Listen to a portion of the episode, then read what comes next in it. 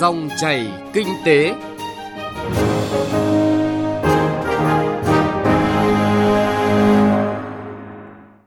Biên tập viên Bá Toàn xin chào quý vị và các bạn. Trong dòng chảy kinh tế hôm nay, chúng tôi chuyển đến quý vị và các bạn những nội dung sau. Thúc đẩy đầu tư công cần cách làm đột phá trong bối cảnh đặc biệt. Còn vướng mắc trong hỗ trợ doanh nghiệp bị ảnh hưởng bởi dịch COVID-19 thực tế ở Đắk Lắk. Trong mục chuyện thị trường, mời quý vị và các bạn nghe ghi nhận của phóng viên Đài Tiếng nói Việt Nam về nguồn cung khan hiếm một số loại tân dược nhập khẩu tăng giá ở thị trường miền Trung.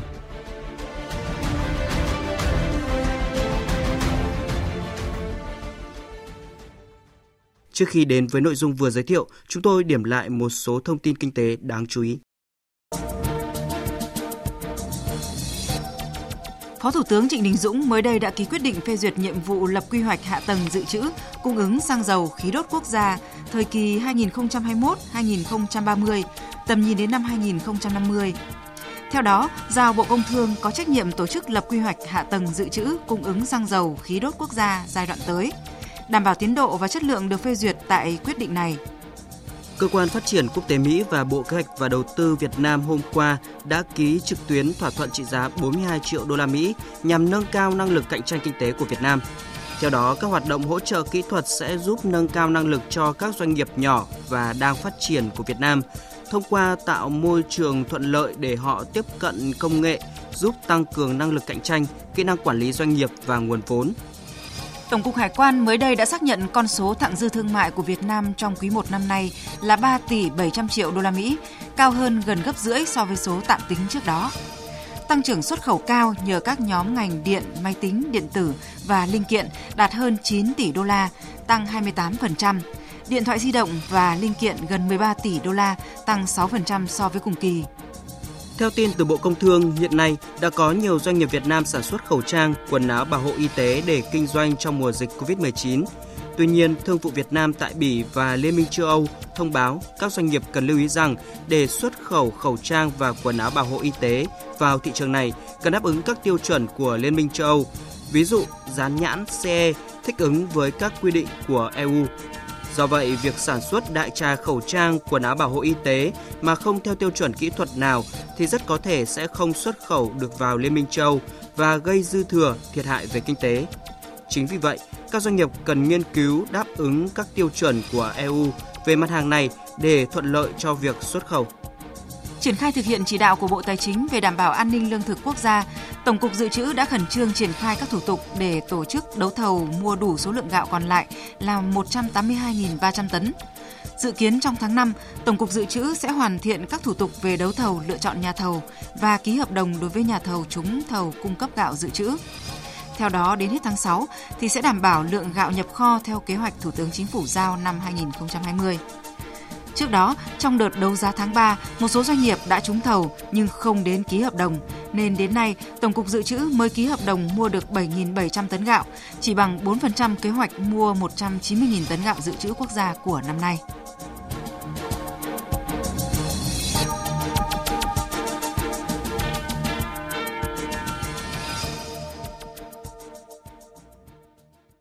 Thưa quý vị và các bạn, theo kế hoạch, tổng vốn đầu tư công từ nguồn ngân sách nhà nước năm nay là gần 700.000 tỷ đồng, gấp hơn 2 lần số vốn thực giải ngân trong năm ngoái.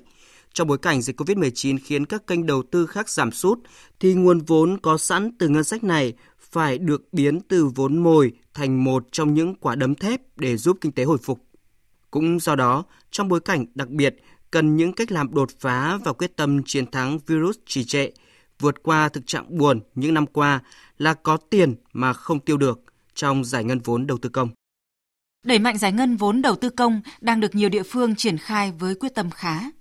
Như ở thành phố Hà Nội, trong năm nay có 125 dự án chuyển tiếp thì đã hoàn thành 25 dự án trong quý 1. Có 84 dự án mới đã khởi công và giải ngân được 30 dự án. Còn lại đã làm xong tất cả các thủ tục đầu tư và đang làm thủ tục chọn nhà thầu để có thể khởi công từ nay cho đến cuối năm. Bí thư Thành ủy Hà Nội Vương Đình Huệ nhận định, số vốn đầu tư công cần giải ngân của thành phố năm nay là khoảng 40.000 tỷ đồng. Nếu giải ngân hết thì đây là vốn mồi rất quan trọng, có tác động lan tỏa lớn, nhất là các công trình cấp bách về an sinh xã hội, công trình thiết yếu. Do đó, dù ngân sách của thành phố năm nay có thể sụt giảm 10 đến 12 nghìn tỷ đồng, nhưng thành phố quyết tâm không cắt giảm đầu tư công mà cố gắng cắt giảm 5% chi thường xuyên sau khi đã cắt giảm 10% so với dự toán trước đây và sử dụng nguồn kết dư ngân sách năm ngoái, bù đắp thiếu hụt thu ngân sách theo đúng quy định.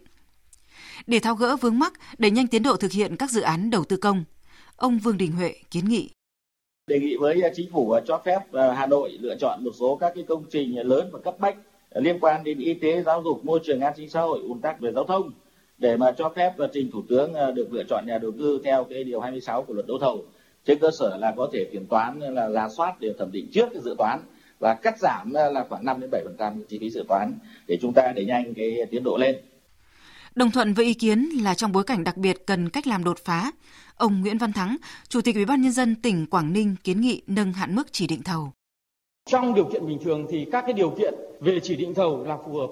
Tuy nhiên trong bối cảnh cần thúc đẩy cái tiến độ để giải ngân đầu tư công thì hiện nay cái hạn mức chỉ định thầu được đề cập trong nghị định 63 của chính phủ là khá thấp, chỉ là dưới 500 triệu đối với ờ, các gói thầu tư vấn và dưới 1 tỷ đối với các gói thầu về xây lắp thiết bị thì hiện nay ấy là cứ bình thường là một cái dự án ít nhất là phải có từ 2 đến 3 gói thầu và mỗi một gói thầu nếu chúng ta không chỉ định được thì phải mất là 45 ngày. Như vậy nếu hai gói thầu thì đã mất 90 ngày để thực hiện các cái công tác đấu thầu rồi. Thế thì trong cái bối cảnh này thì cũng mong là chính phủ thủ tướng chính phủ các bộ ngành chỉ đạo để có thể nâng cái hạn mức chỉ định thầu lên để qua đó thì thúc đẩy cái tiến độ triển khai các dự án đầu tư công tại các địa phương. Theo nhận định của lãnh đạo Bộ Kế hoạch và Đầu tư, các quy định mới về đầu tư công cơ bản đã giải quyết được các khó khăn vướng mắc trước đây. Tuy nhiên, cần tiếp tục giả soát các quy định, kịp thời tháo gỡ các rào cản, khó khăn vướng mắc về ngân sách, đầu tư xây dựng, đẩy mạnh phân cấp, đơn giản hóa thủ tục hành chính. Về tăng tốc giải ngân vốn đầu tư công, ông Nguyễn Trí Dũng, Bộ trưởng Bộ Kế hoạch và Đầu tư cho biết cách làm của chính phủ. Báo cáo Ủy ban Thường vụ Quốc hội cho phép chuyển đổi hình thức đầu tư đối với các dự án đường bộ cao tốc Bắc Nam phía Đông từ hình thức đầu tư theo phương thức đối tác công tư sang đầu tư công là cho phép áp dụng hình thức chỉ định thầu để triển khai ngay là thực hiện đẩy mạnh đầu tư công nhằm giải quyết những khó khăn về cơ sở hạ tầng cũng như là nâng cao cái năng lực cạnh tranh quốc gia. Triển khai hoàn thành công tác chuẩn bị đầu tư, khẩn trương thực hiện ngay các dự án đường lăn, cất hạ cánh của sân bay Nội Bài và Tân Sơn Nhất theo quy định dự án đầu tư công khẩn cấp của luật đầu tư công là dự án đầu tư xây dựng có tính cấp bách của luật xây dựng. Hoàn thành các cái thủ tục đầu tư bảo đảm khởi công trong tháng 8 năm 2020 các cái dự án cao tốc Bắc Nam ngay sau khi được Quốc hội chấp thuận. Như vậy, có thể nói, hàng loạt các dự án giao thông lớn sẽ được khởi công trong năm nay. Hàng loạt dự án đầu tư công ở địa phương đang được đề xuất những cách làm đột phá trong bối cảnh đặc biệt là dịch COVID-19. Cùng với đó, Thủ tướng Chính phủ đã nhấn mạnh có quy định cụ thể và chế tài đối với tổ chức cá nhân, nhất là người đứng đầu các bộ, ngành địa phương để xảy ra tình trạng chậm giải ngân các dự án đầu tư công ở bộ, ngành địa phương mình quản lý xử lý nghiêm các cơ quan, tổ chức, cá nhân vi phạm, làm chậm, nhũng nhiễu, gây khó khăn trong triển khai thực hiện và giải ngân vốn đầu tư công. Với quyết tâm và cách làm như thế, tin tưởng rằng nền kinh tế sẽ chiến thắng virus SARS-CoV-2 và virus trì trệ, vượt qua thực trạng buồn những năm qua là có tiền mà không tiêu được trong giải ngân vốn đầu tư công.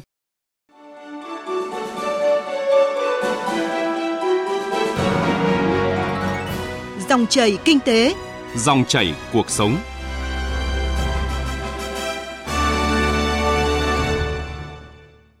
Thưa quý vị và các bạn, đẩy mạnh đầu tư công là biện pháp đưa nguồn vốn mồi ra nền kinh tế để tạo ra sức lan tỏa trong đầu tư, sản xuất và kinh doanh trên phạm vi cả nước. Tuy nhiên, dịch COVID-19 đang diễn biến phức tạp và ảnh hưởng ngày càng sâu rộng đến hoạt động của các doanh nghiệp nước ta. Để tháo gỡ khó khăn cho các doanh nghiệp, chính phủ đã ban hành chính sách hỗ trợ cho những doanh nghiệp bị ảnh hưởng. Có thể nói, việc hỗ trợ trong giai đoạn này là cứu cánh cho các doanh nghiệp – Tuy nhiên, quá trình triển khai thực tế ở các địa phương cũng đang gặp một số vướng mắc cần khắc phục để các doanh nghiệp sớm vượt qua khó khăn, thúc đẩy sản xuất kinh doanh. Công Bắc, phóng viên Đài Tiếng Nói Việt Nam tại Tây Nguyên có bài đề cập thực tế này tại tỉnh Đắk Lắk. Mấy tháng nay, công ty trách nhiệm hữu hạn cà phê Esim, Tổng công ty cà phê Việt Nam ở xã E Catu, huyện Chư Quynh, tỉnh Đắk Lắk chịu tác động nặng nề của dịch Covid-19. Thời điểm này các năm, công ty đã bán gần hết sản phẩm cà phê nhân thu được trong niên vụ. Nhưng năm nay chỉ bán được rất ít với giá thấp. Chi phí đầu tư, tiền lương cho công nhân vốn đã khó khăn lại càng thêm khó khăn khi khoản nợ ngân hàng 13 tỷ đồng đến hạn trả vào trung tuần tháng 4 năm 2020. May mắn là Thủ tướng Chính phủ có chỉ thị 11 ban hành hồi đầu tháng 3 vừa qua giúp tháo gỡ khó khăn cho sản xuất kinh doanh. Sau đó, Ngân hàng Nhà nước Việt Nam có thông tư 01 quy định cụ thể việc cơ cấu lại thời hạn trả nợ, miễn, giảm lãi, phí, hỗ trợ khách hàng chịu ảnh hưởng do Covid-19. Ông Lê Hải Hùng, kế toán trưởng công ty cho biết. Thứ nhất là việc hàng hóa không lưu thông được, đình trệ hết mọi việc. Để cà phê thì à, làm ra giá bán thì thấp thua giá thành. Rất khó khăn về à, công tác à, điều hành sản xuất rồi công tác tài chính. Trước tình hình khó khăn này, ngân hàng đã hết sức tạo điều kiện cho các doanh nghiệp, nhất là đối với nói chung mà công ty cà phê chim nói riêng vừa có chính sách của nhà nước vừa có hỗ trợ của ngân hàng thì doanh nghiệp cũng đỡ cái giảm áp lực về công tác tài chính. Không được thuận lợi và may mắn như công ty cà phê Esim, nhiều doanh nghiệp ở Đắk Lắk cũng bị tác động nặng nề của dịch Covid-19 khi phải đóng cửa, ngừng sản xuất, kinh doanh nhưng khó tiếp cận chính sách hỗ trợ. Ông Lê Văn Hạnh, giám đốc công ty cổ phần đầu tư bất động sản và xây dựng An Hạnh, thành phố Buôn Ma Thuột cho biết, từ ngay sau Tết âm lịch, công ty đã phải ngừng hoạt động vì ảnh hưởng của dịch. Toàn bộ hơn 40 lao động phổ thông phải nghỉ việc, nhân viên văn phòng nghỉ đến 60%. Khó khăn càng trồng chất khi khoản nợ ngân hàng lên đến gần 30 tỷ đồng chưa thể trả. Những ngày này, ông Hùng đang tập trung hoàn thiện hồ sơ để được hưởng chính sách hỗ trợ của nhà nước. Tuy nhiên, trong khi phía ngân hàng tạo điều kiện, hỗ trợ thì thủ tục lại vướng ở chính quyền địa phương. Bên ngân hàng cũng có đề xuất à, doanh nghiệp để làm những cái hồ sơ để à, ưu đãi lãi suất cho công ty. Nhưng mà nói chung cái về địa phương á nhiều khi á là địa phương người ta họ không nắm đồng ý công ty mình làm những cái à, xây dựng rồi bất động sản rồi vân vân. Nhưng mà nhiều khi mình đề xuất để cho địa phương xác nhận.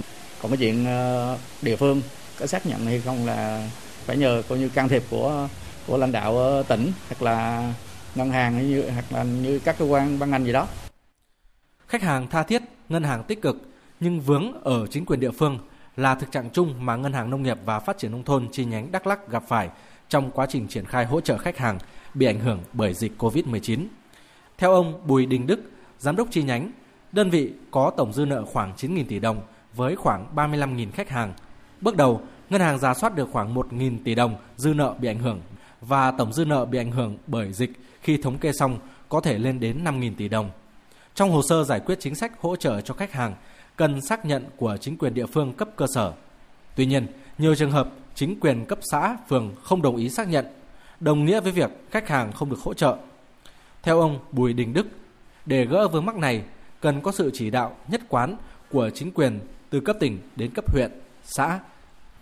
Khách hàng mình mà bị ảnh hưởng thì ngân hàng sao không ảnh hưởng được.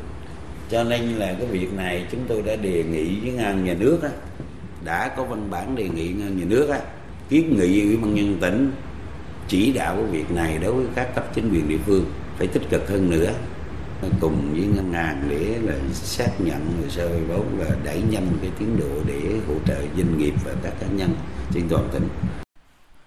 Ông Nguyễn Kim Cương, Phó Giám đốc Ngân hàng Nhà nước Việt Nam, chi nhánh Đắk Lắk cho biết, ngay sau khi Ngân hàng Nhà nước có thông tư 01, chi nhánh đã quyết liệt triển khai đến toàn hệ thống trên địa bàn – Việc triển khai hỗ trợ được thực hiện đồng bộ trên cả ba mặt: gia hạn nợ, miễn giảm lãi vay và cho vay mới với lãi suất ưu đãi.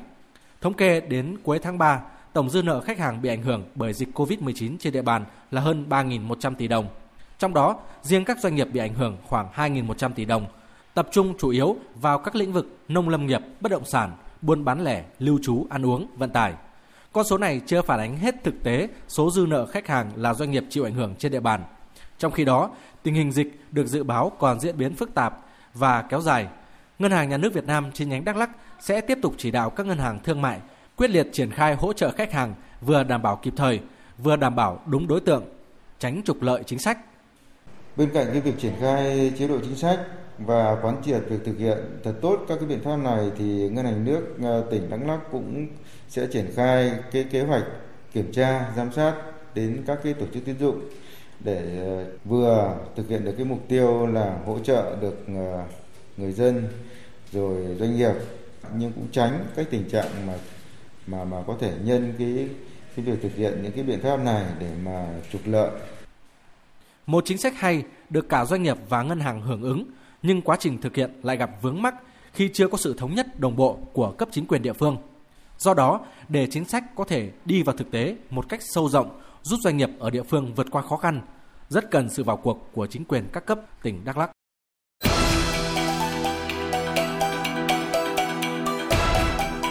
Chuyện thị trường Thưa quý vị và các bạn, thuốc vật tư y tế là một trong những mặt hàng rất cần thiết khi xảy ra đại dịch COVID-19. Tuy vậy, do hạn chế đi lại, nguồn hàng khan hiếm nên một số loại tân dược nhập khẩu tăng giá. Một số thuốc thì hết hàng, khiến người bệnh lo lắng. Ghi nhận của phóng viên Đài Tiếng Nói Việt Nam tại thị trường miền Trung. Tại thành phố Đà Nẵng, hàng thuốc tim mạch, huyết áp và các loại thuốc nhập khẩu từ châu Âu đã trở nên khan hiếm. Tại một cửa hàng tân dược thuộc hệ thống nhà thuốc Dafaco Blue trên đường Trần Phú, quận Hải Châu, do việc nhập khẩu khó khăn, các nguồn cung khan hiếm nên giá một số loại thuốc có tăng. Mặt khác, các hãng thuốc cắt bỏ phần khuyến mại, chiết khấu nên cửa hàng phải niêm yết giá mới. Đơn cử, giá một lọ thuốc điều trị bệnh huyết áp Covaxin Plus tăng từ 200.000 đồng lên 218.000 đồng, sắp xỉ 9%. Hầu hết các mặt hàng điều trị tim mạch, tiểu đường, huyết áp đều tăng và thiếu hàng để bán. Các hãng thuốc phải duyệt cho từng cửa hàng để các nơi đều có thuốc bán cho người bệnh, tránh độc quyền tăng giá. Một nhân viên bán thuốc, nhà thuốc Hồng Đức, đường Ông Bích Khiêm, quận Hải Châu, thành phố Đà Nẵng cho biết. Do cái dịch đó hàng nó không về thôi. Do đường bay nó không bay được, hàng không về được. Tất cả cần hàng ngoài là nó đứt hàng hết trơn. Thì nhiều loại hàng ngoài, chủ yếu là hàng ngoài, còn hàng Việt Nam mình thì vẫn bình thường. Ví dụ anh mua lẻ mấy viên thì con, em con là lẻ đếm ra cho khách ít thôi. Hầu hết các cửa hàng tân dược ở khu vực trung tâm thành phố Đà Nẵng đều khan hàng nhập khẩu. Trong khi đó, các mặt hàng thuốc sản xuất trong nước vẫn đảm bảo giá cả ổn định. Tại thành phố Nha Trang, tỉnh Khánh Hòa, nhiều loại tân dược không chỉ tăng giá mà còn khan hiếm. Trước đây, các mặt hàng này được các công ty dược phẩm cung cấp định kỳ theo nhu cầu, thì nay các cửa hàng phải đặt trước và chờ đợi. Hiện nhiều mặt hàng vẫn không có hoặc bán nhỏ giọt.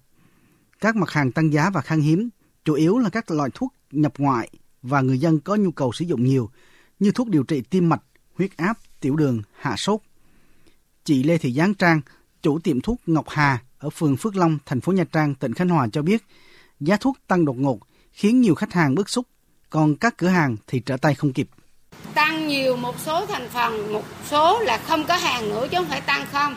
Khó cho người bán, khách nói là xăng giảm, điện giảm, mà sao thuốc lên, nhà thuốc bán mắc nhưng mà trong thời điểm này cũng ai đáng mắc. Tại vì hàng lên nhập hàng. Cái thuốc tiểu đường công ty cũng không có hàng. Công ty phải diệt đơn hàng nhập về cao bán cao thôi. Lúc đầu khách không hiểu rồi khách đi rồi từ từ từ thời gian rồi khách hiểu chứ bây giờ mình cũng đâu có biết làm sao. Dược sĩ Ngô Minh Tuấn, trưởng phòng nghiệp vụ dược Sở Y tế thành phố Đà Nẵng cho biết, trong cơ chế thị trường, các nhà thuốc được phép tăng giá và bán không quá giá niêm yết. Tại Đà Nẵng, hiện nay không có tình trạng găm hàng tăng giá hầu hết các mặt hàng thuốc sản xuất trong nước đều bình ổn. Tuy nhiên, thị trường thuốc tại Đà Nẵng phụ thuộc vào lượng thuốc nhập về từ hai thành phố lớn là Hà Nội và thành phố Hồ Chí Minh.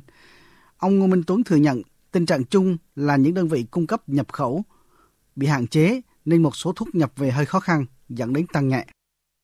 Bên mình cũng quán triệt kỹ lắm, có công văn chỉ đạo hết tất cả các địa bàn bên cơ sở bán lẻ là không không có trường hợp nào mà găm hàng tăng giá mà quá quy định đó đội liên ngành của sở tài chính cùng với quản lý thị trường cùng với các cái liên ngành đó, phải đi kiểm tra ráo riết trong cái mùa dịch này riêng.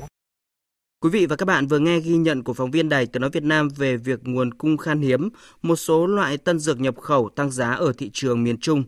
Nội dung này cũng đã kết thúc chương trình Dòng chảy kinh tế hôm nay. Chương trình do biên tập viên Trung Hiếu biên soạn và thực hiện. Xin chào và hẹn gặp lại quý vị và các bạn trong các chương trình sau.